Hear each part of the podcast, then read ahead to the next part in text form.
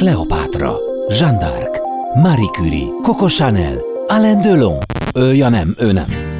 Woman Power. Portrék keret nélkül Kutasi Judittal. Karrier, kihívás, siker és kudarc. Inspiráló interjúk olyan emberekkel, akik egyébként nők. Woman Power. Közszínház kontra szabadtér, színészet és színház vezetés, és egy érdekes felvetés, hogy mennyire ritka és rendhagyó lépés egy színésznőtől, hogy vezetői posztot vállaljon a szerepei és a családja mellett. Innen indulunk, és majd meglátjuk, hogy hova érkezünk.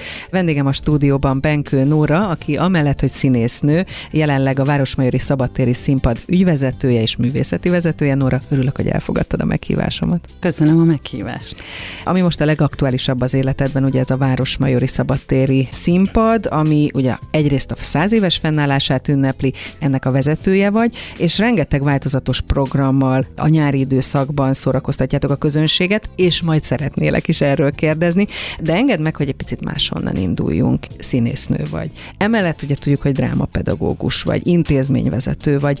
Mennyire ritka és rendhagyó lépés, ha már az elején felvetettem, hogy egy színésznő ilyen vezetői pozíciót vállaljon a szerepei és a a családja mellett. És ez mivel jár? Talán úgy kell, hogy kezdjem, hogy sajnos ritka. Mert ha körbenézünk, és mondjuk elmenjünk egy színházi szervezetnek a gyűlésére, akkor alig látunk nőket. 90, szerintem 5% ban ha nem 98% ban férfiak vezetik ezeket az intézményeket. A színházakat vidéken és Budapesten és, és mindenhol, itt Magyarországon, és azt gondolom, hogy ez, ez baj nem azért baj, mert hogy kell egy ilyen keretszám, hogy hány nő legyen, vagy hány férfi, hanem azért, mert a nők egy, egy más típusú szellemiséget visznek bele a vezetésbe, a művészeti koncepcióba máshogy állnak a dolgokhoz, és ezt a ezt a vonulatot kivenni, és csak férfi igazgatás alá tenni ezt a szakmát, azt gondolom, hogy nem jó. Nyilván Úgy, van hogy, egy oka, hát, hogy miért inkább férfiak által dominált ez a terület. Azt gondolom, hogy Magyarországon nagyon elcsúszott egy olyan irányba a történet, hogy miközben sokkal több a diplomás nő, sokkal tanultabbak a nők, a közben, ha megnézzük a végeredményt, hogy hányan ülnek a parlamentben, vagy hányan vannak vezetőbeosztásban, oda már nem kerülnek a nők. Hogy ez, ennek milyen okai vannak, azt gondolom, hogy hosszan kéne kutatni, és egy alapos kutatás kéne. De talán magyar hagyománya is vannak ennek, hogy a nő maradjon a fakanálnál, meg szüljön gyereket, meg, meg ne nagyon legyen ambíciózus. Vagy álljon a színpadon, csak vagy... ne vezesse a színházat, nem Igen, tudom. tehát egy irányítva legyen a férfiak uh-huh. által. És most nem akarok nagyon emancipált igen, lenni, vagy, vagy semmilyen feminista, feminista mozgalmat nem akarok elindítani, de azért nem mindenhol van uh-huh. ez így. Igen, mert mondtad, hogy Magyarországon. Igen. Tehát akkor van rálátásod azért, hogy külföldi színházakat milyen arányban vezetnek nők, vagy hogy jó példákat fel tudsz hozni? Hát mondjuk színházaknál pontosan nem tudok számokat mondani, de hát azt látjuk, hogy egyetemi vezetésben, és egyáltalán akár a politikában mennyire más az arány mondjuk Nyugat-Európában, mint nálunk, és, és lehet azt kérdezni, hogy ez most miért baj. Azt gondolom, hogy egy nő máshogy áll hozzá a vezetéshez. Szoktunk ezen mulatozni a kollégáimmal, hogy miközben sok mindent lehet mondani a nőkről, de azt gondolom, hogy emocionálisabbak.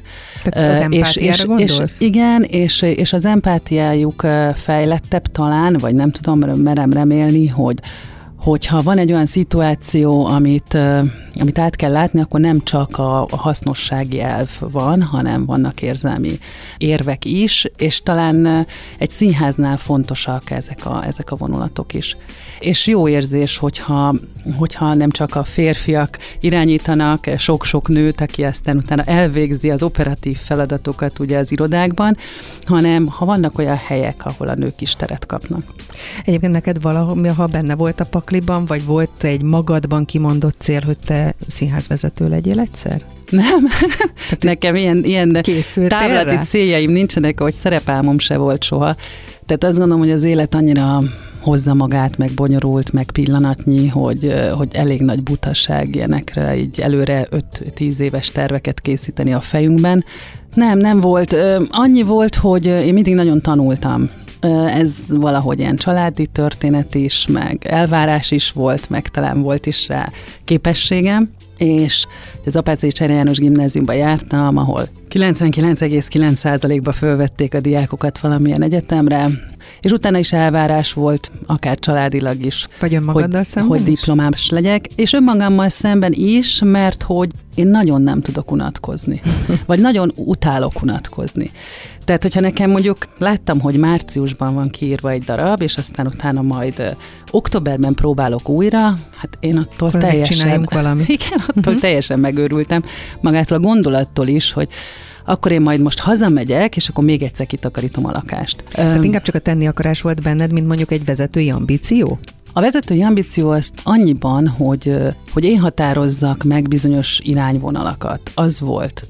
Tehát előttem van az a kép, ahogy név nélkül Kossuth Díjas színésznő áll a próbatábla előtt, és remeg attól, hogy a nála 50 évvel fiatalabb rendezőcske kiírta-e őt egy szerepre. Tehát ezt ne. És ezt ne. Tehát uh-huh. azt ne, hogy én ennyire függjek, ennyire irányítva legyek, sokszor olyanok által, akiket nem gondolok jobbnak vagy okosabbnak nálam, ami lehet, hogy egy pökhendiségnek hangzik, de, de, de hogy azért arra ráláttam, hogy ki mit tud. Jó, kell egy egészséges És, önértékelés. Igen, és, és attól, hogy, hogy azon, abban a pozícióban van, nem biztos, hogy ő, ő jobban tudja a dolgokat. Nagyon szerettem volna mindig is partnernek, hogyha partnernek tekintenek színészként. Ez sokszor nincs így a színházakban, tehát egy nagyon erős hierarchia van. És úgy éreztem, hogy én alkalmas lennék arra, hogy hogy irányítsak egy csapatot. Tehát tulajdonképpen ennyi volt az ambíció. Semmiképpen sem kelek föl reggelente úgy, hogy ha, igazgatónő Igen, nagyon vagyok. mosolyogtam, hogy egy interjúban említetted, hogy őrsvezető voltál, és egy fiú őrsöd volt. Tehát, hogy azért valami ott volt, lappangott. Igen, mindig ilyen szervezőcske voltam, azért valószínűleg ez is egy képesség. Egyébként a családdal, a gyerekeiddel megbeszélted, amikor ezt a pozíciót elvállaltad? Vagy ez magától értetődött, hogy jön a lehetőség, és ez bele kell, hogy férjen? Hát a férjemmel mindenképpen megbeszéltem, a gyerekeimnek nem kértem ki az engedélyét, még ezzel ezt gondolom, hogy erre nincs is szükség. Elmondtam nekik, hogy én ezt szeretném, és hogy nekem ez fontos, de, de úgy engedélyt nem kértem tőlük. De ez érdekes is, az egyik fiad színésznek készül, ha jól tudom. Tehát, hogy ő elindult ezen az úton, ahol te. Igen, elsős múlt most a Színművészeti Egyetemet, most fejezte be az első évfolyamot, és ezt is próbálom függetleníteni, tehát eh, most is lesz például egy előadásuk, ahova biztos nem megyek el megnézni. Izgulsz? Én rettenet, hú, rettenetesen, mert ugye amikor a színpadon állok, akkor van dolgom, és akkor arra koncentrálok. De amikor nincs dolgom, csak figyelem, és azon izgulok, hogy hogy sikerül, nem sikerül, az, az, az, az tényleg borzasztó, miközben nagyon büszke vagyok rá, de nem ezért nem nézem meg, hanem miatta. Ő az, aki nagyon szeretné, hogyha én távol tartanám magam ezektől a dolgoktól, úgyhogy ő, nem akar plusz feszültséget magának, és én ezt abszolút tolerálom. Woman Power. Portré keret nélkül Kutasi Judittal. Még mindig Benkő Nórával, a Városmajori Szabadtéri Színpad ügyvezetőjével, művészeti vezetőjével beszélgetek, és Nóra, onnan indultunk, hogy vezetői szerep, színház, színészet, tehát hogy sok szerepkörben, és még ott van ugye a női szerepkör, az anyai szerepkör, sok minden együtt. Neked honnan jött a művészet, a színház az életedbe? Tehát mikor és miért akartál te színésznő lenni? Mert most már azt tudjuk, hogy a két fiat közül az egyik, az ikrek közül az egyik, ő elindult a pályán utánad. Igen, a családomban nem volt igazából a közvetlen környezetemben művészember. Alapvetően jogász, értelmiségi, nővérem építészmérnök, tehát hogy így ez adta ezt az irányt, hogy én Anyukád is. bíró Igen, volt. igen, igen. Hugom is egyébként. Igen, tehát hogy alapvetően egy ilyen értelmiségi közeg. Szerintem a középső gyerekség. Tehát az, hogy én középső gyerek voltam, hárman vagyunk lányok, és a középső gyerekről már azóta sokszor olvastam, hogy mindig ki akar törni, mert ugye nincsen pozíciója, valós pozíciója, se nem nagy, se nem kicsi, úgy nincsen sehol, és én arra emlékszem, hogy azt hiszem 9, 9 éves voltam, igen, amikor így addig harcoltam, amíg el nem mentem egy borzalmas táborba egyedül a Balaton partjára, ahol aztán két hétig esett az eső, és senki nem szólt hozzám, hiszen nem ismertem ott senkit. Viszont volt egy szavaló verseny, és én már akkor is érdekes, hogy ezeket honnan hozzuk. Tehát tényleg azóta próbáltam ez, ezután kutakodni, hogy honnan hozza az ember ezeket. Ugye nagyapámnak voltak lemezei, Sándon karádi lemezeket, meg régi dalokat hallgatott, és volt egy Latinovics lemeze is, ahol József Attila verseket szavalt Latinovics. És én kilenc éves koromban az összeset tudtam, mert annyiszor meghallgattam azt a lemezt, és emlékszem, hogy előadtam ott a táborban két hét szenvedés után az esőben. Magányosan a Nincsen apám se anyám, ugye a Tiszta Szívvel című verset, amivel meg is nyertem ott a szavaló versenyt, mert, mert azt éreztem, hogy nekem ez az az eszköz, amin keresztül ki kell fejeznem az érzelmeimet. Furcsa, hogy ezek honnan jönnek, honnan hozzuk, de már az általános iskolában is színjátszott táborokban is részt vettem, illetve az Arany János baladáit előadtuk mi csak lányok, és folyamatosan ez volt nekünk a játék, hogy hogy bevittünk ellékeket, jelmezeket, és, és a balladákat eljátszottuk. Egészen Inkább a érdekes. szereplés, vagy valamit átadni? Melyik volt az erősebb? A szerepléstől érdekes módon sokáig rettegtem olyan szempontból, hogy nagyon remektem, vörösödtem, és azt éreztem, hogy ha nem mehetek ki a színpadra, ez gyerekként, akkor megbolondulok, de attól is megbolondulok, hogy ki kell menni, tehát hogy ez a kettős érzés volt bennem, de mégis úgy éreztem, hogy nem tehetem meg, hogy nem megyek ki. Valahogy egy önkifejezési forma, amit nem tudtam máshogy kiélni, és szerencsére ezt az izgulás részt idővel levetettem. És korábban beszéltél arról, hogy fiatalkorodban viszonylag kalandvágyó voltál, mert hogy beutaztad Európát, meg Görögország, tehát hogy szabadon és kalandvágyon éltél, és minden, sok mindent kipróbáltál. Ezt a kalandvágyat, meg ezt a fajta szabadságot találtad meg a színházban is? Ez nagyon jó kérdés. Igen, igen. Tehát amikor a bölcsészkara fölvettek engem, mert a színművészetére nem vettek föl elsőre, akkor én elkezdtem járni magyar-francia szakra, ugye ide az eltére. És csodálatos évfolyam társaim voltak Lacvi Jánostól kezdve, Tóth Krisztina, tehát sorolhatnám, hogy kik jártak akkor Egy oda. Nagyon erős csapatba Nagyon-nagyon erős és nagyon izgalmas emberek közé. És mégis úgy éreztem, hogy valahogy be vagyok szorítva a falak közé, valahogy poros az egész, Értem én, hogy itt most különböző kis félhomályos termekben beszélgetünk az írókról, költőkről, de hogy hol van itt az élet? Tehát hol van maga az, amit ők megéltek, és ezért leírtak. És valahogy azt éreztem, hogy az irodalom több másról is kell, hogy szóljon, igazinak, zsigerinek kell lennie. És ezt a zsigeriséget a színházban találtam meg, úgyhogy már 16 éves koromtól én minden este színházban ültem. Úgyhogy nagy rajongója voltam akkor a Nemzeti Színházban, és érdekes, hogy utána 21 évig ott játszottam.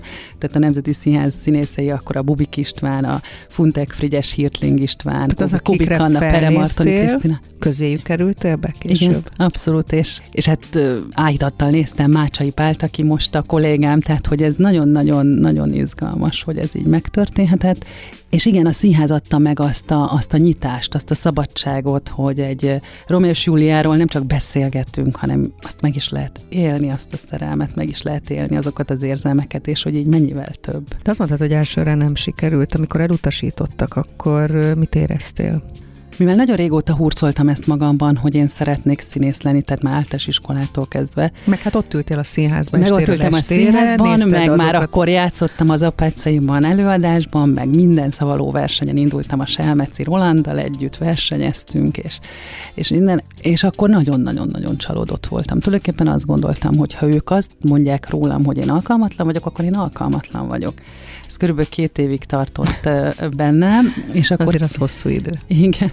De két év után, tehát nem tudtam ezt az álmomat feladni, ugye két évig jártam, vagy hát vég, végig jártam az, a bölcsészkarra, de hogy két év után elmentem a szkénébe, láttam egy olyan előadást, a Mester és Margaritát, ami után nem, hogy tapsolni nem tudtam, de levegőt venni se sokáig, annyira meghatározó élmény volt, és jelentkeztem oda a szkénébe az Arvis Ura társulathoz, és akkor négy évig én az Arvis Urában játszottam, miközben a bölcsészkarra jártam, és ez a kettő együtt volt tulajdonképpen a két felem, vagy a két énem, és így kiegészítette egymást. Mi egyébként ezt tegyük hozzá, hogy azért elsőre nagyon keveseknek sikerül a színművészetire bejutni, és aztán valahogy mégis újra neki mentél. Tehát mi változott benned, ami miatt azt mondod, hogy hat év után akkor mégis itt vagyok. Ja, hat évig tartott ez a sértődés.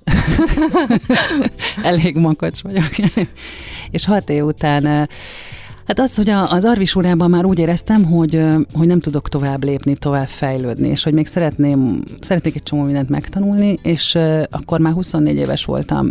Nagyjából lehetetlen volt akkor már bekerülni a színművészetire, de ugye hat évig nem jelentkeztem, és neki mondta, hogy nem fognak fölvenni, mert hogy már túlkoros vagyok, hát meg már diplomás vagyok. Közé kerülhetsz csak be. Igen, ugye? és nem is szoktak, tehát ott volt egy korhatár, és meg diplomás vagyok, meg, meg már alternatív színházba játszom, szóval, hogy ez a lehetetlen kategóriája, és valamiért mégis a horva így, így azt mondta, hogy kellek, és fölvett. Úgyhogy, úgyhogy azt hiszem, hogy az, az volt egy olyan dolog, ami így megpecsételte a sorsom. Woman Power. Portré keret nélkül Kutasi Judittal. Még mindig Benkő Nórával, a Városmajori Szabadtéri Színpad ügyvezetőjével és egyben művészeti vezetőjével, színésznővel beszélgetünk, színházakról, utakról, útkeresésről, és ott hagytuk abba, hogy hat év után mégiscsak nekivágtál, és, és hát az idő téged igazolt, meg hát azokat, akik úgy döntöttek, hogy te neked ott van helyed, mert hogy végigjártad a színművészetét, ott volt a szkéné, ahol viszont már megtaláltad az utadat. Egyébként még előtte egy pillanatra visszatérve, a családból bátorított valaki, hogy amikor azt mondod, hogy hat év után 24 14 évesen megpróbáltad a lehetetlent, hogy kislányom, erre menjél? Mert akkor már volt egy szakmád. Nagyon bírom a szüleimet, de mindig mondták, hogy hogy egy diploma, és utána a bohockodás. Kislányom tehát, legyen egy rendes szakmád. Bohóc iskolába is mehetsz, de az, az csak utána lehet. Ez valahogy így van az újságírókkal is, ezt igen, én igen, is igen. megkaptam. Igen. Úgyhogy bátorítottak is, de azért féltettek. Uh-huh. Akkor én már nem éltem otthon, vagy nem laktam otthon, tehát, hogy mondjam, mindenre azért nem kértem ki mindenről a véleményüket, vagy a beleegyezésüket nem kértem hozzá. Szkéné vagy kőszínház, ugye mégiscsak mondtad, hogy, hogy azért ott volt vala, ott motoszkált, hogy, hogy a kőszínházban is lehet keresni valód.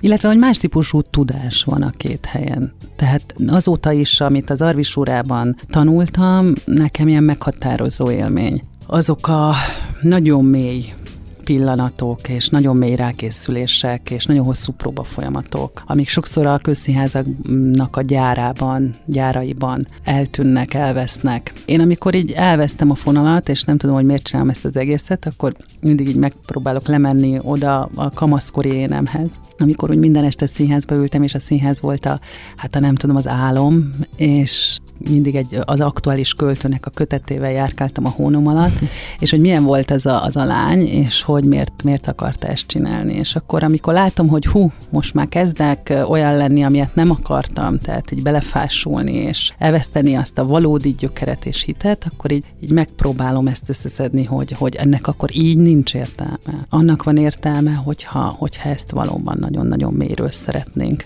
És ezért jók mindig a fiatalok, és a fiatalok között lenni, mert ő bennük még mindig benne van ez a hit. Én nekem ilyen alapélményem, amikor bementem, emlékszem a Nemzeti Színházba, a színművészetiről oda szerződtettek, és akkor ült egy csomó kiábrándult ember a büfében, és még akkor lehetett dohányozni a büfében, és így ilyen iszonyatosan fásultak voltak, és haj, nem megyek be, nem, nem érdekel, nem mondom össze a szöveget, nem.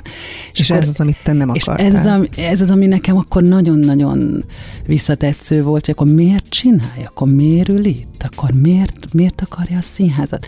És amikor lassan ezek a hangok előtörnek az emberben mondjuk 20-30 év után, akkor így jó nagyot kell magára csapni a hátulról, hogy akkor na, akkor most ez rossz irány, hmm. más felé kell menni. magad. Igen. Mennyire kell egyébként jó értelemben véve egy színésznek egoistának lennie? Milyennek kell lenni? Nincs ilyen, hogy kell. Ez annyira uh-huh. érdekes egyébként, hogy mennyi féle színész van. Vannak egészen gátlásos színészek, egy tolag Üzelajos olyan volt, hogy alig mert megszólalni, de, de vannak olyanok, mint a Márkus László, aki már nem tudom, három évesen szavalt mindenhol. Tehát, hogy ez nagyon-nagyon különböző. Te ki, milyen ki voltál, vagy szeretné magát kifejezni. Magad? Én azt gondolom, hogy egy ilyen befelé élő típus vagyok, és, és így belül gyűjtöm a dolgaimat, Viszont mondom, egy meghatározhatatlan az, hogy miért muszáj nekem fölmennem mégis a színpadra, és ezeket elmondani. És egy nagyon-nagyon nagy szabadságot, amit kérdeztél, már szabadságot ad az, hogy bármi lehetek igen, mindig megrémített az, hogy egyféle legyek az életben, hogy választok majd egy hivatást, és akkor ezt csinálom, és akkor végigviszem, aztán meghalok, aztán ennyi. És az, hogy a, hogy a színpadon tényleg olyan dolgokat próbálhatok ki gátlástalanul, sőt, az a dolgom, hogy minél gátlástalanabb legyek, amiket egyébként az életben nem ismernék, hát ez egy fantasztikus élmény. Na de most a másik oldalon vagy. Tehát hiányzik a, az, hogy a színpadon állj? Vagy nem tudom, hogy mióta nincs ez az életedben. 2020 óta uh-huh. a Pesti Magyar Színházból eljöttem, amióta vezettem a Városmajort. És, a, és azóta nem léptél sehol színpadra? Nem, forgattam, uh-huh. tehát a sorozatban forgattam, de színpadra nem lép. Illetve hát egy picurkát, a, de, de igazából ez nem, nem jelentős. Nem léptem. Igen, néha gondol, gondolok is rá, hogy vajon tudnám-e még csinálni, hát bizonyára tudnám, de hogy azért ez olyan, amikor nyári szünetre elmentünk a színházból, akkor is furcsa volt szeptemberben, hogy Jézusom, ez a színpad, ezek a nézők. tehát, hogy milyen ez x év után de, de ez a felszabadultság, ez a felelőtlenség, jó értelembe vett felelőtlenség hiányzik, igen, amit a színpadon ki lehet élni. És mekkora felelősség? Vagy érzed ezt a felelősséget a mindennapokban? Most már csinálod három éve. Azt hiszem, hogy most már így beleszoktam, tehát most már lazában veszem a dolgokat, az elején azért mindent nagyon-nagyon-nagyon magamra vettem, most már próbálom egy repülőgép üzemmódból megnézni néha a dolgokat, és néha sikerül is. Mindig azt kérdezgetem magamtól, hogy ezt most csak úgy csinálsz, tehát felülviselkeded, vagy pedig tényleg a lelked mélyén nem érint meg, és hogyha sikerül a lelkem mélyig eljutni, és tényleg nem érint meg, aminek nem kell, hogy megérintsen, tehát ami fölösleges és csak energia vámpír dolog, akkor azt gondolom, hogy jó úton vagyok. Ami viszont fontos, és amit meg nagyon kell, felelősséggel megnézni, az a művészeti irány, azt gondolom, hogy a Városmajorban... Mert hogy művészeti vezető is Igen, vagy. mert engem az érdekel uh-huh. leginkább. Tehát érdekelnek természetesen a jogi szövegek, meg a szerződések, meg az operatív ügyek, erőjelbezebb annyira azért nem, de hogy, de hogy értek hozzá, vagy hozzá tudom kezelni, de ami igazán érdekel, az a művészeti irány. Az, hogy ezt a színházat egyáltalán miért csináljuk. Tehát azt a kérdést mindig föl kell magunknak tenni, vagy fölteszem én magamnak, hogy mi ez a színház, és miért csináljuk, kiknek csináljuk, mit szeretnénk átadni. És idén mit szeretnénk átadni, és aktuálisan mit szeretnénk átadni. Szintén amiről beszéltem az előbb, hogy ne legyen ez egy gyár, egy megszokás, hanem most 2023-ra reagáljunk. Reagáljunk arra, ami történik körülöttünk a világban, és, és ha jönnek hozzánk a nézők, akkor ők hogy távoznak, mit visznek el magukkal. Ezeket az irányokat mindig nagyon erősen művészeti tanácsadommal, Pere Martoni Krisztinával át szoktuk gondolni. Minden este ott vagy? Igen, igen. Tehát jó, nagyon ritkán lemegyek a Balatonhoz, vagy van hmm. valami dolgom, akkor nem, de, de alapvetően igen. Jó, nyilván itt a nyárra koncentrálódik a, a ti feladatotok évközben. Igen, sokan szokták kérdezni, hogy mi mit csinálunk évközben, hogyha ez egy nyári színház. Ezzel mindig nagyon mosolygunk, mert mi is azt hittük, hogy ho, hát itt nagyon nagy nyaralás lesz majd ősztől tavaszig. Ehhez képest az elmúlt négy évben nem volt olyan nap, amikor ne dolgoztunk volna egész nap és ne éreztük volna állandóan úgy, hogy le vagyunk maradva. Egyrészt megkaptuk a színteret a Margit szigeten, ami egy új kulturális központ, és amit egész évben üzemeltetünk, aminek van egy étterme, a Nyulan Presso, és ez iszonyatosan sok munkát vesz igénybe. A Városmény Szabadtéri Színpadnak pedig a megszervezése már akkor, amikor lezárjuk gálával a Szemle Plus zsűrizett eseményünket szeptember 15-én, utána elkezdődik. Ez abból áll, hogy főleg Pere Martoni Krisztina járja a határon túli vidéki és budapesti színházakat, és hozza-hozza az előadásokat, és tervezzük, hogy, hogy mi legyen jövőre. Ennek az összeállítással egy nagyon bonyolult rendszer a szerződtetésen keresztül az anyagi feltételek megteremtéséig. Jó, most úgy csúnyán néztél föl közben, tehát van a nem szeretem része, annyira, ha jól értem.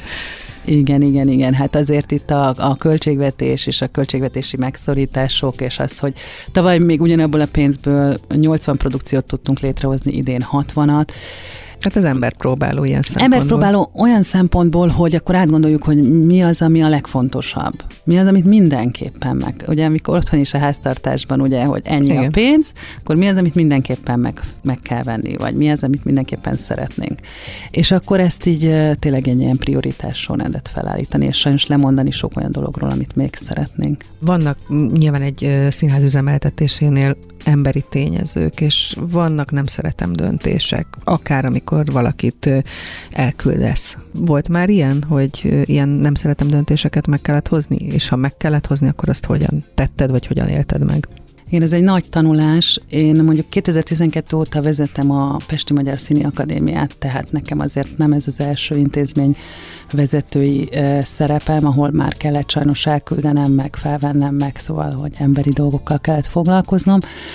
De ez mindig a legnehezebb, hogy, hogy nemet mondani. Ilyenkor az akadémián is, és itt is tulajdonképpen szintén azt a kérdést teszem föl, hogy mi a legjobb az akadémián azt a diáknak. Tehát a diáknak, tehát a cél az, hogy a diák a legkiválóbb oktatást kapja. És akkor itt szóba jöhet az, hogy ó, de hát akkor annak a tanárnak mi lesz a jövője, az anyukája, nem, a diák a legjobb tanítást kapja. A Városmajor a legjobb színház legyen nyáron. Ez a cél, és hogyha... A néző ennek, a legjobbat kapja. És igen, uh-huh. hát ezáltal a néző a legjobbat kapja. És hogyha ennek a, ebbe a célba nem fér bele valaki, akkor szerintem jobb neki időben megmondani azt, hogy, hogy ő nem tudja úgy húzni ezt a, ezt a kocsit, ahogy kéne, és akkor helyette keresni olyat, aki viszont tudja. Tehát ez, ez, egy, ez egy vezetői felelősség, és ilyenkor persze emberekről van szó, meg ezek lehetnek akár szubjektív döntések is, de azért én megpróbálom nagyon objektíven azt nézni, hogy a nézők és a városmajor érdekét mi szolgálja. Woman Power. Portré keret nélkül Kutasi Judittal. Benkő Nóra a Szabadtér Színház Nonprofit Kft. ügyvezető igazgatója, a Városmajori Szabadtéri Színpad művészeti vezetője a vendégem. És hát már beszéltünk sok mindenről, hogy hogyan lettél színésznő, hogy hogyan lettél vezető, hogy milyen szeretem és nem szeretem feladataid vannak, de hogy egy picit még visszaugrunk az időben, mert ott beszélgettünk arról, hogy milyen fokú szabadsága van az embernek egy alternatív színházban, milyen fokú szabadsága vagy kötöttsége van egy kőszínházban. Neked milyen érzés volt, amikor viszont már a nem Nemzeti Színházba bekerültél? Hogyan fogadtak? Milyen volt próbálni a nagyok között? Tehát hogy élted meg ezt fiatalon akkor? Nehezen, nehezen. Nagyon nagy szeretettel fogadtak, azzal nem volt gond, bár nem mindenki, de sokan. Hatalmas nevek mellett voltam a színpadon, tehát a Hattyú volt az első főszerepem, és ugye én voltam a címszereplő, és mellettem Sinkovics Imre, Agádi Gábor, Kála Ilona, Kozák András, Draota Andrea, Béres Ilona álltak, és, tehát minimum megszeppen egy és fiatal nem, ebben igen, a helyzetben. Tehát, hogy nem voltam elég felszabadult. Uh-huh. Éveknek kellett eltelni ahhoz, hogy én ebben a közegben fel tudjak szabadulni. Valóban, tehát ne úgy csináljak, hanem valóban fel tudjak szabadulni. Egy alternatív színházban annyiban más a helyzet, hogy ott egészen más a próba mechanizmus. Tehát például a szkénében, az Arvisúrában hónapokig stúdióztunk, ami ilyen gyakorlatozást jelent, mozogtunk, különböző gyakorlatokat csináltunk, és készültünk egy előadásra. Egy közszínházban, mondjuk egy nemzetiben pedig van 5-6 hét arra, hogy először már tudni kell a szöveget, aztán, tehát hogy nincs arra idő, hogy sok mindent kipróbáljon az ember. Néhány kolléga türelmetlen, befásult, stb. Tehát, hogy nem, nincs, nem eléggé nyitott, kevésbé lehet kísérletezni, tehát, hogy azért nem volt egyszerű, miközben szép feladatok voltak, de azt gondolom, hogy évek teltek el, amíg én valóban ott jól tudtam magam érezni. Egyébként, akkor mondtad a legnagyobbakat, vagy a nagy neveket, hol lehet többet tanulni egy színésznek a szakmáról, kint a színpadon, menet közben, gyakorlat közben, vagy a színfalak mögött, a takarásban, tehát hogy hol lehet a legtöbbet magadra szedni? Hát azt gondolom, hogy mindenhol, tehát hogy mindenhol egy-egy mondatot elcsípni, e, egy-egy dolgot ellesni, de talán a leges legfontosabb, hogy önmagunkat kell megismerni. Tehát az azt gondolom, hogy az, az az alap. Tehát amíg önmagunkkal nem vagyunk jóban, és jó értelemben véve nem szeretjük annyira magunkat, hogy azt gondoljuk, hogy egyszeriek vagyunk és megismételhetetlenek, és ahogy mi mondjuk ezt a mondatot, úgy senki nem mondja, addig nem fogjuk tudni ezt a mondatot úgy elmondani. Ezt egyébként a gyerekkorból kell hozni, ezt a magabiztosságot, vagy ez tanulható? Ez nem egy felszínes magabiztosság, azt gondolom, hanem inkább egy tapasztalati úton megszerzett dolog. Az a, talán a, a fiataloknál az a legnagyobb probléma, legtöbbször, hogy valakihez szeretnének hasonlítani, valami egészen mások szeretnének lenni, mint amilyenek ők. Azt kéne igazából megtalálni, hogy én ki vagyok. Tehát én nekem nem kell nagyon másnak lennem, mint amilyen én vagyok, mert hogy tényleg egyszerű és csodálatos, amilyen én vagyok, és ez mindenkire igaz. Viszont azt nagyon erősen tudni képviselni. És ez egy személyiségfejlesztés, amit azt gondolom, hogy a, a színművészetén nagyon erősen kéne tanítani, vagy gyakoroltatni, hogy, hogy nem, nem, nem az a lényeg, hogy valami egészen más legyek, hanem hogy abból induljak ki, hogy én, én ki vagyok. És hogyha már az, hogy mit kéne tanítani, beszéljünk arról, hogy te még mit tanultál, ugye a színművészetén a drámapedagógia szakon végeztél 2010-ben. Miért fontos ez számodra, vagy miért jött ez szerinted a te életedbe? Ez egy szintlépés. Olyan, mint hogyha állandóan uh, diplomákat gyűjtenék, de ezek tényleg nem így működtek, hanem uh, tényleg hozta az egyik a másikat. És uh, amikor a gyerekeim születtek 2003-ban, akkor uh, persze mindenki elkezd gyereklemest csinálni, én is csináltam. De hogy ez nem azért történt, mert hogy nem volt jobb dolgom, hanem azért, mert uh, addig nem annyira érdekeltek a gyerekek, vagy nem voltam körülvéve a gyerekekkel. És amikor gyerekek társaságában kezd lenni valaki, akkor rájön, hogy uh, hát ez nagyon-nagyon fontos, és rettenetesen fontos, hogy ők mit kapnak. És drámapedagógia úgy jött, hogy csináltam egy gyereklemezt Korom Attillával, a Laci János és Tóth Krisztina megzenésített verseit, és akkor ugye még kicsik voltak a gyerekeim, és, és úgy belegondoltam, hogy a színészetem kívül engem még mi érdekel, és akkor nagyon-nagyon erősen azt éreztem, hogy a pedagógia. És ez valószínűleg onnan származik, hogy azért én, nekem van egy középiskolás tanári diplomám is, és hogy alapvetően tényleg mindig is érdekelt a diákokkal és a gyerekekkel való foglalkozás, és hogy ezt szerettem volna professzionálisan tudni, hogy milyen játékokat hogy, sokan a drámapedagógiára úgy gondolnak, hogy ez egy fölösleges valami, holott hihetetlen eredményeket lehetne elérni szerintem felnőtt korban is, hogyha embereket összeterelnénk, és csak annyit mondanánk, hogy fogjátok meg egymás kezét, és nézzetek egymás szemébe. Ez is a személyiségfejlesztés, az egymással való érintkezés, kommunikáció, ami egyébként nagyon hiányzik az oktatásból. Nagyon sok mindent oktatunk, hogy nem tudom, milyen képleteket, meg milyen fejtörőket, meg matematikai dolgokat, és azt nem, hogy hogyan álljunk ki emberekkel, és hogy beszéljünk. És ebből származik az, hogy aztán én az apácaim, amikor jártam, jöttek gyakorló tanárok, és a legtöbb halhatatlan és nézhetetlen volt. Na most egy tanár hiába van az agyatele. Hát fogjon meg valamivel. Hát, hogy tudjon Érintsen beszélni, tudjon kommunikálni, tudja, mi, mit jelent, mit jelentenek a gesztusai, tudjon a hangjával bánni, tudjon a többi ember felé úgy viszonyulni, hogy legyen egy érzelmi intelligencia. Szerintem az érzelmi intelligencia legalább olyan fontos, mint a tanult anyag, sőt és ezeket abszolút ilyen módszerekkel lehet fejleszteni. Nem beszélve arról, hogy később táborokat csináltam, saját táborokat, meg az ásztáborban is voltam, hét éven keresztül minden nyáron vezető pedagógus, és hihetetlen sokat adtak nekem a diákok, és nagyon fantasztikus volt azt is látni, hogy ők egy tíz nap alatt mennyit, mennyi élményt gyűjtenek, amiből aztán egész évben táplálkoznak. Woman Power. Portré keret nélkül Kutasi Judittal. Bengő Nórával, a Városmajori Szabadtéri Színpad ügyvezetőjével, művészeti vezetőjével beszélgetek, aki színésznő, drámapedagógus, most már intézményvezető, sok mindennel foglalkozol, de volt egy pillanat, amikor sok minden megváltozott, vagy megváltozhatott volna az életedben, ugye említetted 2003-ban megszülettek az ikerfiaid. Kicsi gyerekek mellett mennyire maradtál ki a munkavilágából, vagy milyen volt visszatérni? Azóta se tudom, hogy jól tettem el, hogy ahogy tettem, vagy ahogy csináltam. De valószínűleg nem tudtam máshogy. Hát ez jött, ez fakad belőlem. Ugye én akkor 32 eh, éves voltam, és Tulajdonképpen 28 éves koromig folyamatosan tanultam, hogy színész legyek, aztán utána elkezdtem műsort vezetni Meg volt a televízióban, igen. igen. És nekem azt gondolom, hogy nem volt kérdés, hogy gyerekem legyen. És, Na de egyből és, kettő. És egyből kettő, de hogy, hogy szóval egy pillanatra nem éreztem úgy, hogy mondjuk 2002-ben elkezdtem, és akkor így úgymond híres is lettem, bár én azt gondolom, hogy ezeket elég jól tudom helyén kezelni, ezeket a hírességi dolgokat, és elég kevés érdekel, és ez bizonyára most mindenki azt gondolja magából, hogy hát ez nem igaz, de igaz, tényleg nem.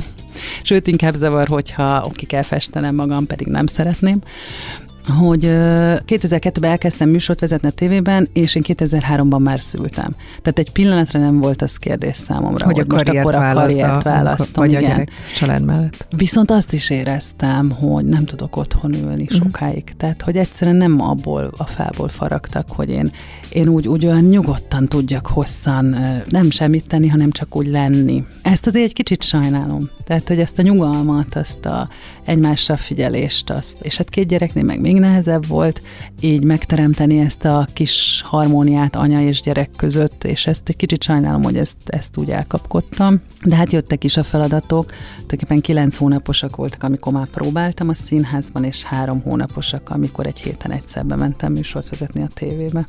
Akkor a család ott volt mögötted, mert hogy ez máshogy nem megy, gondolom, főleg ikrek mellett. Szerencsére elolvastam egy ikres könyvet, amiben az volt, hogy mindenképpen kell segítség. mert különben akkor sem megy, ha otthon van az ember, mert tapasztalatlanul életedben először gyerekkel és kettővel, hát akik most szülnek, mindig kérdezgetik, de te ezt hogy bírtad? És hát bírtam, úgy, hogy volt segítségem, igen. Tehát segítség nélkül ez, ez nagyon-nagyon-nagyon nehéz lehet. Mennyire változtatja meg a szülés, az anyaság a színészt? Teljesen, teljesen. Egészen felszabadító élmény addig minden fontos, ami rólad szól, a kis apró sérelmek, ki mit mondott, és ezek mind nem fontosak. Utána. Hogy tetszett nekik az előadások? Olyan szintű lazaságot és, és magabiztosságot ad az, az a fókusz eltolódás, hogy tulajdonképpen ez mind nem fontos. Mert ugye ennél vannak sokkal fontosabb dolgok, hogy én mindenkinek nagyon javaslom, hogy essen át egy ilyen terápián, amikor az egójáról lemegy a fókusz, és átmegy egy másik emberre. Azt mondtad, hogy eléggé feladatorientált vagy, tehát akkor neked egyszerre sok mindent kell csinálni? Tehát mindig több dolgot futtatsz? Úgy néz ki, hogy igen, és ebből fakad néha az a karambol, ami a fejemben van, hogy, hogy néha azt érzem, hogy túl sok minden van benne, tehát hogy túltalom. Ezt szoktam mondani, hogy úgy érzem, mint hogy egy kutya falka üldözne, tehát, Amikor jöttél, hogy, akkor is ezt mondtad. Igen. Akkor megérkeztél ide a stúdióba. Igen, tehát, hogy egy ilyen, ilyen rohanás, hogy csak írom fel a feladatokat, feladatokat, és akkor még csak a felét pipáltam ki aznapra. Dolgozom ezen, bár nem szeretem ezt a szót, hogy dolgozom rajtam, mert ez olyan izzadságszagú, de minden esetre koncentrálok rá, hogy ez próbáljon egy kicsit lelassulni, mert ez nem jó, hogyha ennyi. Tehát egyszer meséltem, mert én pszichológushoz vállalom, hogy, hogy néha járok.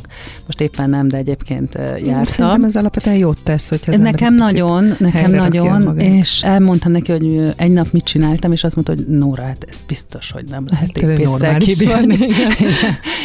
Igen, igen, igen. Úgyhogy biztos, hogy uh-huh. vissza kell fognom De akkor magam. van olyan, hogy elégedett vagy önmagaddal egy nap végén? Vagy ez nem merül fel benned? Ezt Peremartoni Krisztinától, akivel nagyon jobban is, jobban is vagyunk, tanultam, hogy néha egy pipát kell tenni azok uh-huh. mögé, a dolgok mögé, amik sikerültek, és hogy meg kell jegyezni, hogy na, ez jó Tehát, volt. hogy meg kell állni egy pillanatra? Igen, meg kell állni, és meg kell ünnepelni. És ezt azóta gyakoroljuk ám a, a Városmajorban. Tehát jönnek hozzánk a társulatok, és nem azt csináljuk, amit sok helyen csinálnak, hogy jön egy társulat, aztán hazamegy, hanem eljönnek hozzánk, sokszor messziről idén, Avignonból, jöttek Franciaországból, más területekről, az Ommával, táncelőadással, Marosvásárhelyről, Nagyvárad, nagyon sok felől jönnek hozzánk, és mi mindig utána tartunk fogadást, kis pesgőzést, beszélgetést, értékelést, nem zsűrizést, hanem egyszerűen csak egy szakmai beszélgetést. Mert ezzel tesszük a pipát oda, uh-huh. hogy, hogy itt voltatok, és ez annyira jó, hogy itt voltatok. Úgyhogy igen, én, én úgy szoktam. Amikor egy ilyen nagyon jó dolog történik, és már idén nyáron is történt sok minden, ami nagyon jó volt, akkor én oda teszek egy-egy pipát. Miért érezted fontosnak, hogy a főiskolán kívüli színészképzés működtetésében is részt vegyél, ha már arról beszéltünk, hogy mindig egyszerre több szállat futtatsz? Hát ez is adódott. Ugye a Pesti Magyar Színháznak volt tulajdonképpen a része a Pesti Magyar Színi Akadémia, most már nem, most már levált róla most már állami ingyenes képzés, és 2012-ben adódott az, hogy nem volt vezetője hirtelen. És hát így körbenéztek a színházban, ki az, akinek ehhez van diplomája, és ettől tulajdonképpen engem találtak meg, és, és érdekelt is, ugye akkor mentem el a, a színjátszókörök, a színjátszó táborok, a drámapedagógia felé, úgyhogy érdekelt is ez nagyon, és uh, tulajdonképpen most már 11 éve vezetem, és azt kell mondjam, hogy mindenféle öndicséret nélkül az egyetemek mellett a legjobb színészképző vagyunk, és idén csak a Kaposvári osztály 14 fő lett, és abból 8 a Pesti Magyar Színi Akadémiából került ki, és szintén legalább 8 főt felvettek különböző szakokra a Pesti színművészetire is, és ez minden évben így van, és nagyon-nagyon jó tanáraink vannak, és olyan vizsgálódások születnek, hogy fú, hát néha én is megborzongok, hogy de jó lenne benne szerepelni. és akkor visszatérünk oda, hogy ezt színész Igen. feléled benned. Egyébként most ugye a Szabadtér színház vezetője vagy. Mennyire kell ilyenkor, vagy egy ilyen vállalással elengedni azt, hogy te valaha újra a színpadra állj? Vagy még egy jó ideig a színpadra állj? Azt gondolom, hogy nehéz a kettőt együtt csinálni, mert hogyha valaki színházigazgató, akkor ha magáról szerepet, az mindig olyan visszás, olyan furcsa. Holott színész, hát miért ne? Ha nem ő lenne az igazgató, bizonyára kapna évente pár szerepet. Akár főszerepet is. Persze. Én nem osztottam magamra az elmúlt négy évben, pedig minden évben van saját produkciónk, tehát én ezt úgy gondoltam, hogy ezt nem csinálom. Valahogy nem éreztem magamhoz illőnek, vagy nem tudom. Inkább másoknak szerettem volna lehetőséget biztosítani, hiszen nekünk egy bemutatónk van, saját bemutatónk idén, de most annak mindig én játszanám a főszerepét, csodálatosan szép lenne az a színház, úgyhogy nem, ezekben én nem szerepeltem.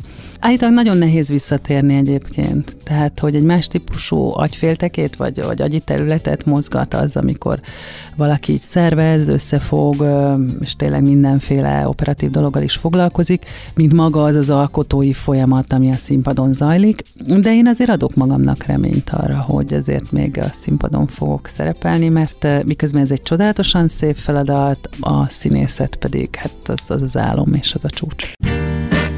Woman Power. Portré keret nélkül Kutasi Judittal.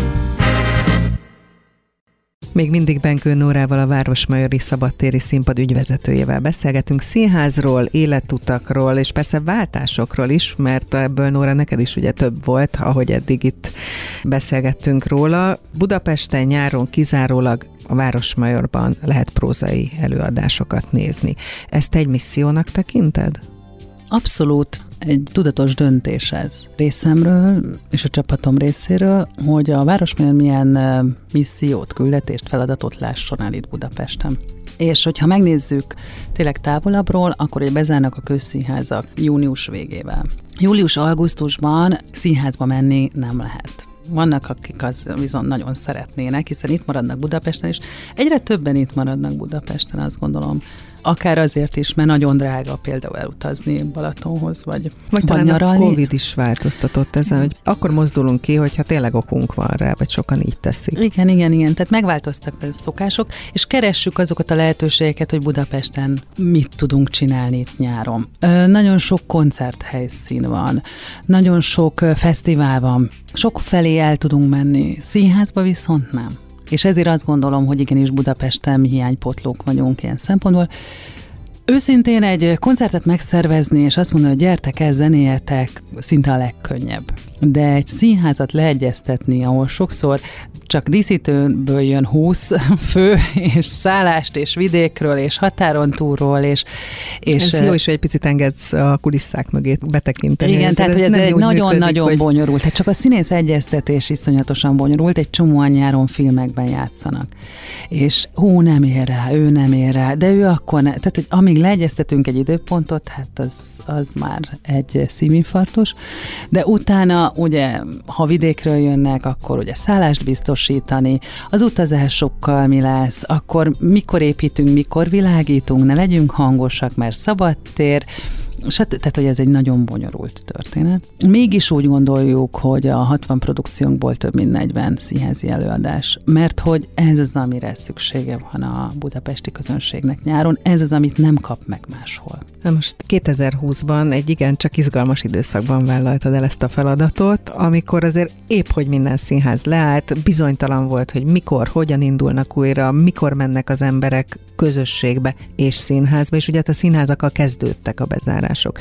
És akkor azt mondtad, ha jól emlékszem, hogy te egy saját produkciókkal is dolgozó önálló színházat szeretnél, nem csak egy befogadó színházat. Ha így visszatekintesz arra az időszakra, és azóta sikerült az akkori célkitűzéseket már kipipálni? Hogyha itt a pipákról beszéltünk. Nagyon sok mindent sikerült, de szerencsére nem mindent, mert akkor most már akkor be is fejeznék. Igen, igen, be is lehetne fejezni. Igen. Azért az, hogy én 2020 március 1-től lettem kinevezve, és 16-án kitört a Covid, tehát ezt, ezt senkinek nem kívánom, hogy így kezdjen el egy színházigazgatást. Előtte ugye évtizedekig egy ilyen paradicsomi idillikus, változatlan állapot volt, és hát itt improvizálni kellett nagyon-nagyon. Tehát hát és nulláról. És, és úgy, hogy bekerültem egy teljesen új közegbe, akikkel aztán nem tudtam találkozni. Képernyőn láttuk csak egymást. Aztán ugye létrejött a, a Margit sziget és a Városmajor szétválása, azt le kellett menedzselni, még ez a nyár arról szólt.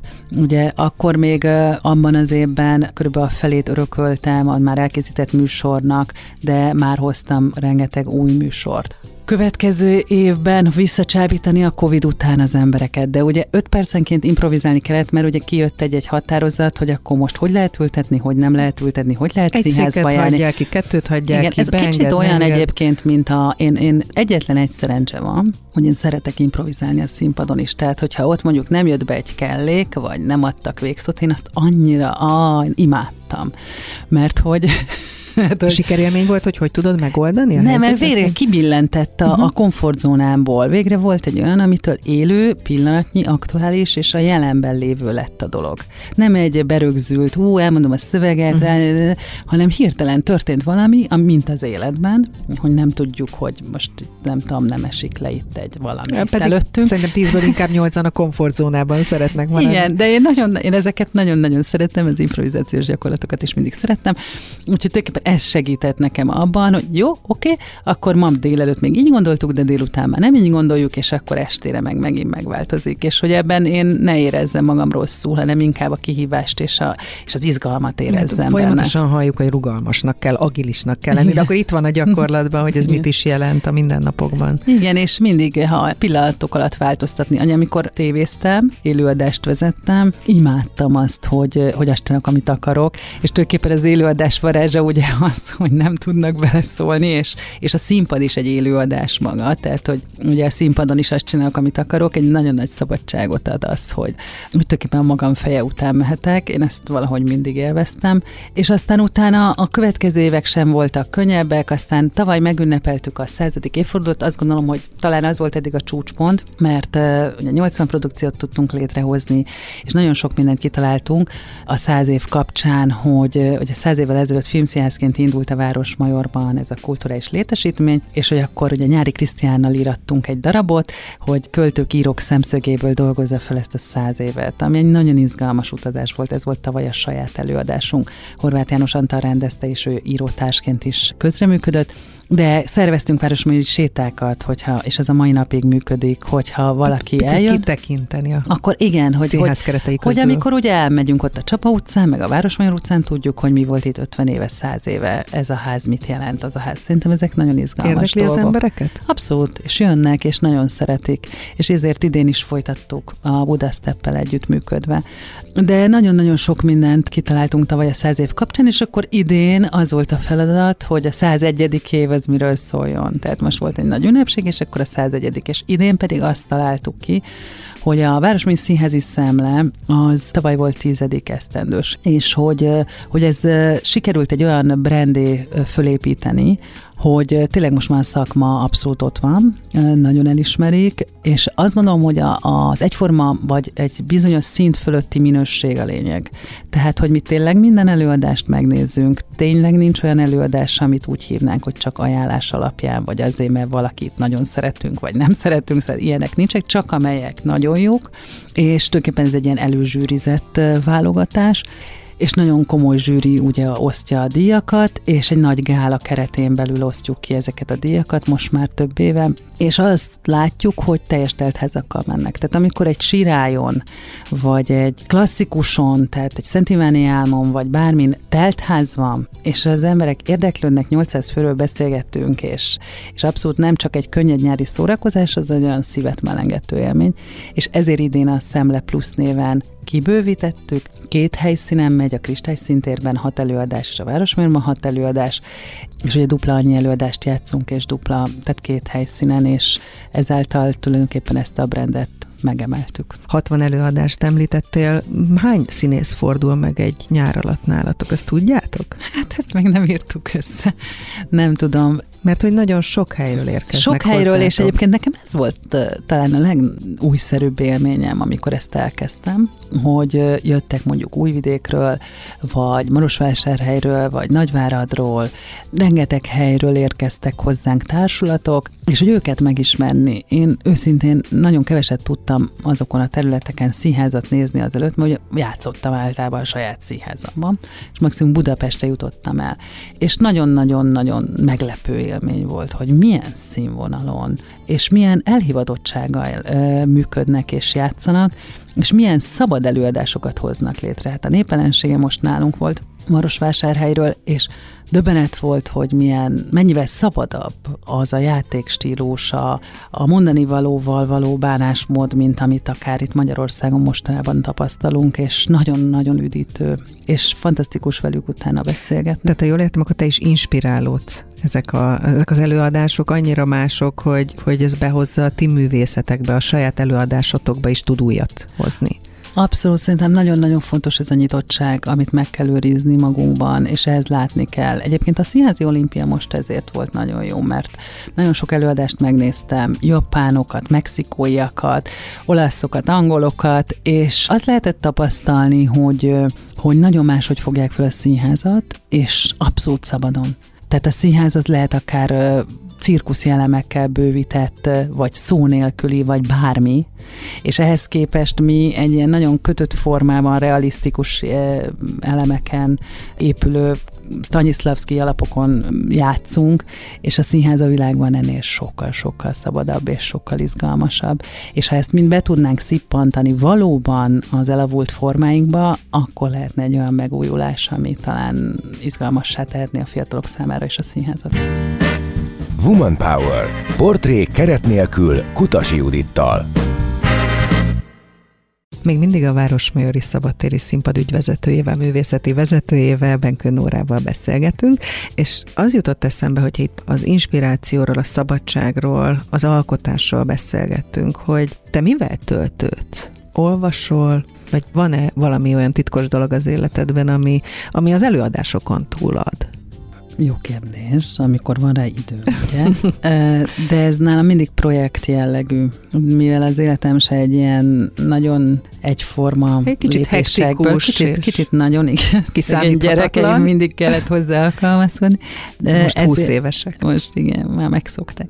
Tehát, hogy, hogy ezek ilyen projekt alapú dolgok. Most például az elmúlt fél évben eldöntöttem, hogy világjáró leszek, és megyek és voltam, még össze gyorsan elmentem Egyiptomba, hogy egy kicsit nyaraljak is, mert ugye nyáron nem nyaraltam, aztán idén már voltam Brüsszelben, Párizsban, Berlinben, Berlinben végigjátogattam a Pergamo Múzeumot, ami most bezárt 14 évre, és nagyon sok mindent láttam ezekben a városokban, és én ezt nem szeretném most abba hagyni, mert Tehát, hogy, tölt, mert hogy fantasztikus, általán. hogy felszállsz egy repülőre, tulajdonképpen nem is drága most már felszállni egy repülőre, és egy hosszú hétvégére elmenni egy, egy európai városba, és nézni akár színházat Párizsban, akár múzeumot Berlinben, akár múzeumot Brüsszelben, vagy bár, tehát hogy ezek megint kinyitják azt, hogy, hogy lássuk kicsit magunkat fölülről. Meg hogy, hogy miről hogy, is szól a művészet.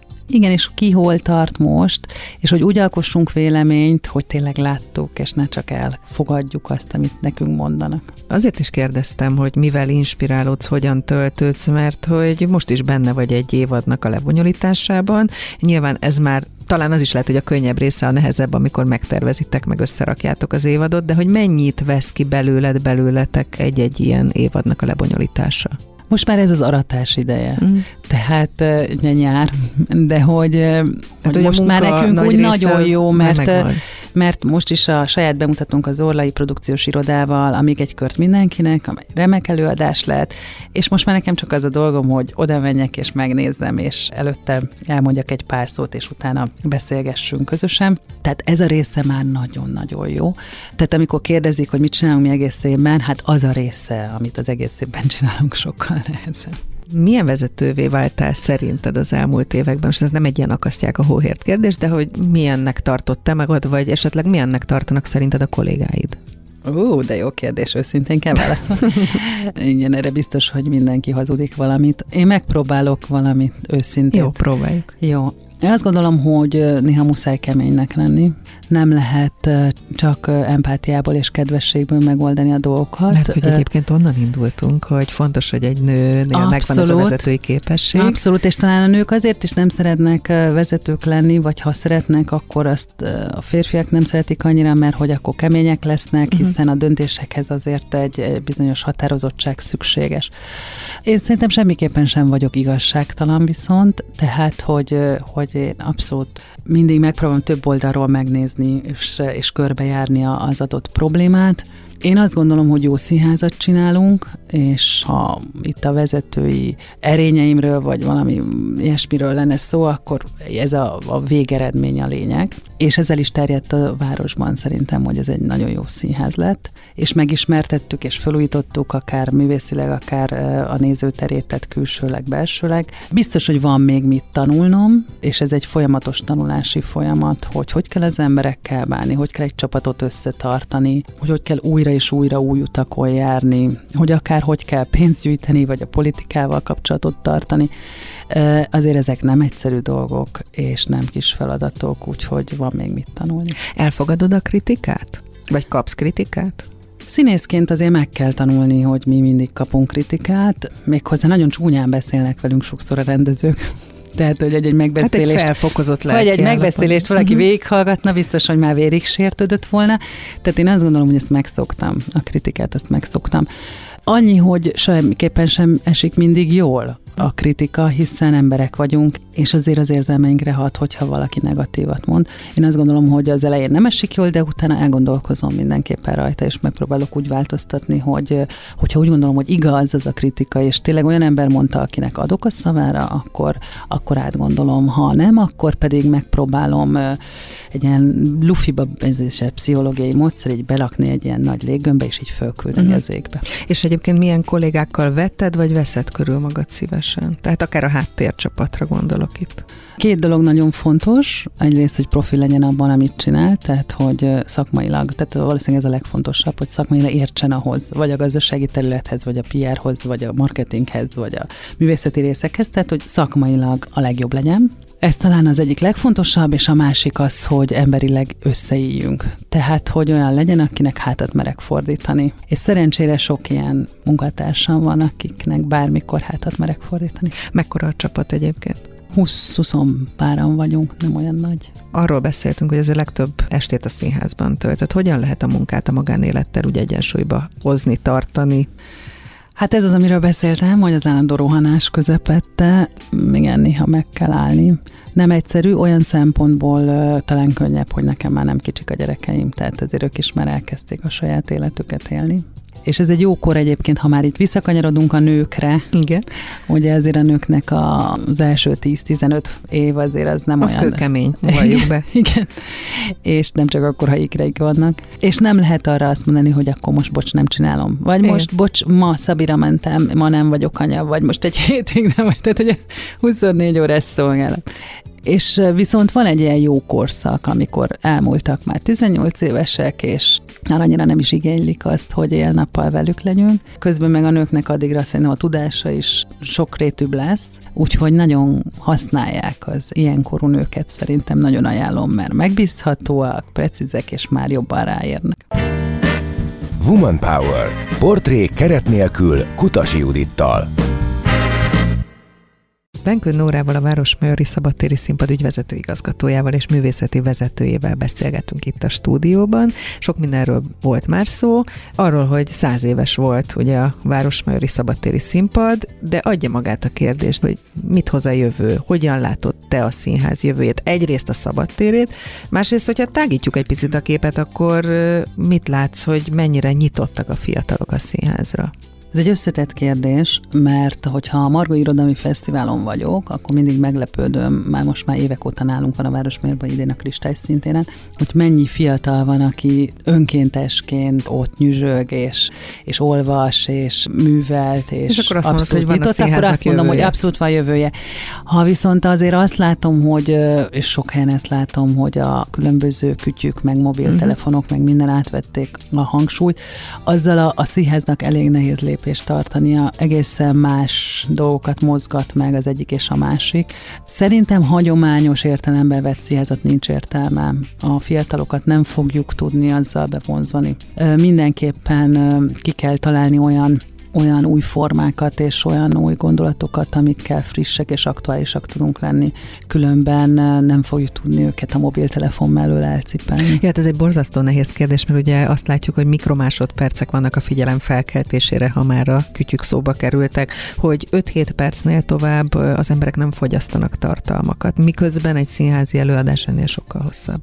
Igen, egészen megváltozott egyébként a ritmus is, nem csak a filmeknek a vágási ritmusa, hanem a színpadi ritmus is, hogyha megnézzünk egy 60-as évekbeli előadást, amit hogy nagyon emlegetnek, hogy ez egy fantasztikus előadás volt, már én sem bírom elviselni, annyira lassú. Tehát, Tehát nagyon, pár percenként fel kell tartani, vagy fel kell kelteni Nagyon megváltozott, a igen, a, uh-huh. a fogyasztásunk, vagy, a, vagy ahogy az agyunk működik. Nem lehet ezeket kizárni, tehát nem lehet azt mondani, hogy ez nincs. Szerintem mindig azzal kell menni, ami van, mert különben, különben egy pár év múlva az a generáció, aki most nagyon jár színházba, és látjuk egyébként nálunk is, hogy azért ezek főleg a, ez a generáció főleg a 40 pluszos, uh-huh akkor nem lesz, aki színházat nézzen. És ehhez kellenek a fiatalok, azok a fiatalok, akik megmutatják nekünk, idősebbeknek, hogy, hogy igenis eh, mi az, ami őket érdekli. Viszont akkor nekünk kell nyitottaknak lenni, most beszélünk így, hogy nekünk, 40 pluszosoknak, hogy bevonjuk a vizuális kultúrát jobban, hogy, hogy a vizuális műfajok megjelenjenek akkor a színpadon is.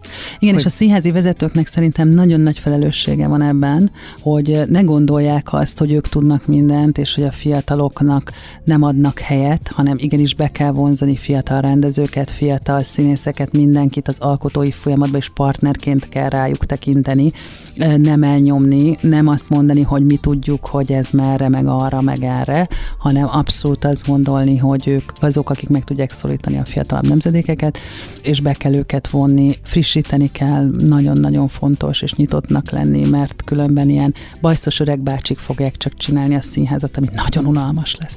És egyébként, hogyha végignézel egy este a nézőtéren, akkor milyen a fiatalok aránya? Változó attól függ, hogy mit játszunk. Uh-huh. Teljesen előadás egy operetre, vagy egy, nem tudom, egy koncertre teljesen mások jönnek. Azért még mindig fiatalítottunk, tehát legalább ezt felmérések is bizonyítják, egy tíz évet fiatalítottunk az átlag életkorunkon, de még mindig a, a, tényleg azok, akik úgy hagyományosan megszokták, és abban szocializálódtak, hogy színházba járnak, tehát a 40 pluszosok járnak főleg hozzánk. Hogyha a színészeket nézzük, mennyi fiatallal találkozol? És milyenek? Ugye a Pesti Magyar Színi Akadémián nagyon ugye csak a fiatalok vannak, Egyrészt nagyon lelkesek, és nagyon szeretik. Ugyanúgy én azt gondolom, és mivel nagyon sokat foglalkoztam fiatalokkal, ugye a táborokban is mindenhol, ezért azt gondolom, hogy semmi különbség nincs köztük és köztünk, tehát hogy ugyanazok Amikor a... ti kezdtétek. Abszolút, vagy... ugyanazok mozgatják őket, és ugyanak az érzelmeik, és ugyan imádom a fiatalokat, a kamaszokat meg pláne, de az biztos, hogy nagyon sokan már most elkeseredettek és az, hogy egy 20 éves elkeseredett, és úgy érzi, hogy nincs értelme, beletenni az energiát? Igen, mert... pontosan, tehát felkelni és bejönni és csinálni uh-huh. és minden, akkor az nagyon-nagyon szomorú. Ezért is indítottam el a Pesti Magyar Akadémián egy beszélgetést, ahol elhívok már különböző életutakat megjárt embereket, és már nagyon sokan eljöttek, és nagyon-nagyon híres emberek, és ők elmesélik azt, hogy velük hogy történt, ők hogy, hogy élték meg, milyen buktatóik voltak, hullámvölgyeik, hullámhegyeik. Hogy tovább. És, és lehet tőlük kérdezni, uh-huh. és lehet velük beszélgetni. És ez talán egy kicsit úgy kiutat mutat, hogy nem csak egy irány van, vagy nem csak egy út van. Mennyire egyenes vagy egyértelmű szerinted ez a pálya? Úristen, egyáltalán nem. Mert hogy gondolom magasságok, mélységek pillanatról pillanatra változnak. Nem, hát itt simán előfordul az, hogy valaki hatalmas tehetség és kosúdias, és minden is utána tíz évig ültetik, és most nem akarok neveket mondani, de sokat tudnék mondani. Vagy pedig nagyon méltatlanul öregednek meg sokan. Nagyon sokszor van az, hogy nagyon nagyra tartottuk, és fogalmunk nincs, az elmúlt 30 évben mi van vele, és hogy él otthon egyedül, akár fillérekből. De olyan is van, hogy valakit fiatal korában ötször nem vesznek föl, és akkor mindegyik mögött nekem van egy-egy név, és akkor utána, utána mégis hirtelen 40 évesen sztár lesz. Ú, nagyon sok kitartás, és, és, és csak olyan, olyan csinálja, aki tényleg nem tud más csinálni, mert egyszerűen elem, elemi belülről jövő kényszere az, hogy ő színész legyen, mert különben ez nagyon-nagyon fájdalmas is tud Egyébként lenni. el tudtad volna, vagy el tudnád még akár most is képzelni magad egy teljesen másik szakmában? Nagy a fantáziám, tehát, hogy én igazából el tudom képzelni, hogy én Új-Zélandon, nem tudom, szörfbérléssel foglalkozom. Tehát, hogy én sok mindent el mhm. tudok képzelni, de biztos, hogy azért unnám magam egy idő után minden ilyen Valamiért ezt dobta a gép. Igen. Ugye azt mondtuk, onnan indultunk, hogy Magyarországon hogyan működnek a színházak, vagy hogy milyen arányba irányítják nők vagy férfiak, de nem erre akarok igazából visszatérni, hanem arra, hogy Magyarországon azért a környező országokhoz képest rendkívül gazdag, és mondhatjuk, hogy sokszínű a színházi felhozatal, kifejezetten a nyári időszakra, hogyha tekintünk. Szerinted miért van ez így, illetve mennyire befolyásolják a megváltozott kultúrafogyasztási szakások a szabadtéri színházaknak a jövőjét? Szabatéri Színházak Szövetségének tagja vagyunk, imáron szerintem 14-en, és ebben a Szegedi Szabadtéritől kezdve a Kőszegén, a Gyulain keresztül, tehát nagyon sok szabadtéri van országszerte. Sokan, amikor elmennek nyaralni, akkor összekötik azzal, hogy elmennek színházba is az adott szabadtéri színházra. Színházba nagyon nagy kincs, ami nálunk van Magyarországon nagyon nagy kincs, hogy kialakult egy ennyire sokrétű színházi kultúra. Azt mindenképpen a döntéshozóknak látniuk kell, hogy ha valami kialakult és valami működik, akkor azt nagyon könnyű lerombolni, de nagyon-nagyon nehéz újra felépíteni. Nem mondhatjuk azt, hogy, hogy nem baj, máshol sincsen, és tényleg nincsen, tehát hogyha körbenézünk, akkor nagyon kevés olyan országot látunk, ahol ennyire sokszínű színházi kultúra lenne a fővárosban, vagy akár vidéken is és szerintem ez abszolút hungarikum. Ezt meg kell őrizni, ezt minden módon meg kell őrizni, és nem csak azért, mert hogy ez egy hagyomány, vagy azért, mert ez így szokás nálunk, hanem azért, mert, mert egy jó színházi előadás, és itt most a jó színházról beszélek, az tényleg olyan, olyan szinten tudja befolyásolni az érzelmeinket, a világhoz való hozzáállásunkat, a, a gondolatainkat, a lelkiállapotunkat. Most például az alkohol témakörét járjuk körbe, még egy kört mindenkinek című darabba, és azóta azon gondolkozom, hogy én hogy vagyok ezzel, vagy hogy hogy vannak a környezetemben, vagy egy fiatalok hogy vannak ezzel, és miért, miért isznak, és hogy isznak, és mennyit isznak, és, és egy csomó minden, és most ez csak egy példa volt, de hogy nagyon-nagyon sok mindenről elgondolkoztat, és alapvetően egy jó színház ugye zsigerileg hat, érzelmileg hat, és az érzelmi hatás az mindig sokkal erősebb, mint amikor megpróbáljuk ugye a gyerekbe belenevelni, hogy jaj, fiam, ne drogozzál, de aztán ha megnézi a, mondjuk a toxikomát, és látja azt, hogy, hogy úristen, tényleg érzelmileg meg, megérinti az a film, akkor lehet, hogy tényleg soha többet nem fog, és sokkal többet ér, mint bármilyen oktatás. Úgyhogy az, azt gondolom, hogy a színház lélekre, érzelemre, agyra egyaránt hat, a jó színház, és hogyha nekünk ez ennyire gyönyörűen kialakult az elmúlt évtizedekben, akkor ezt kutya kötelességünk megőrizni. Akkor zárjuk ma a művészet erejével, mert hogy van. Köszönöm, hogy itt voltál, Nóra. Köszönöm a kívást. A mai műsorban a Városmajori Szabadtéri Színpad ügyvezetője Benkő Nóra volt a vendégem. Woman Power. Portrék keret nélkül Kutasi Judittal. Legközelebb egy hét múlva, kedden délután 4-től 6-ig. Hallgass vissza a Rádiókafé 98.hu-n.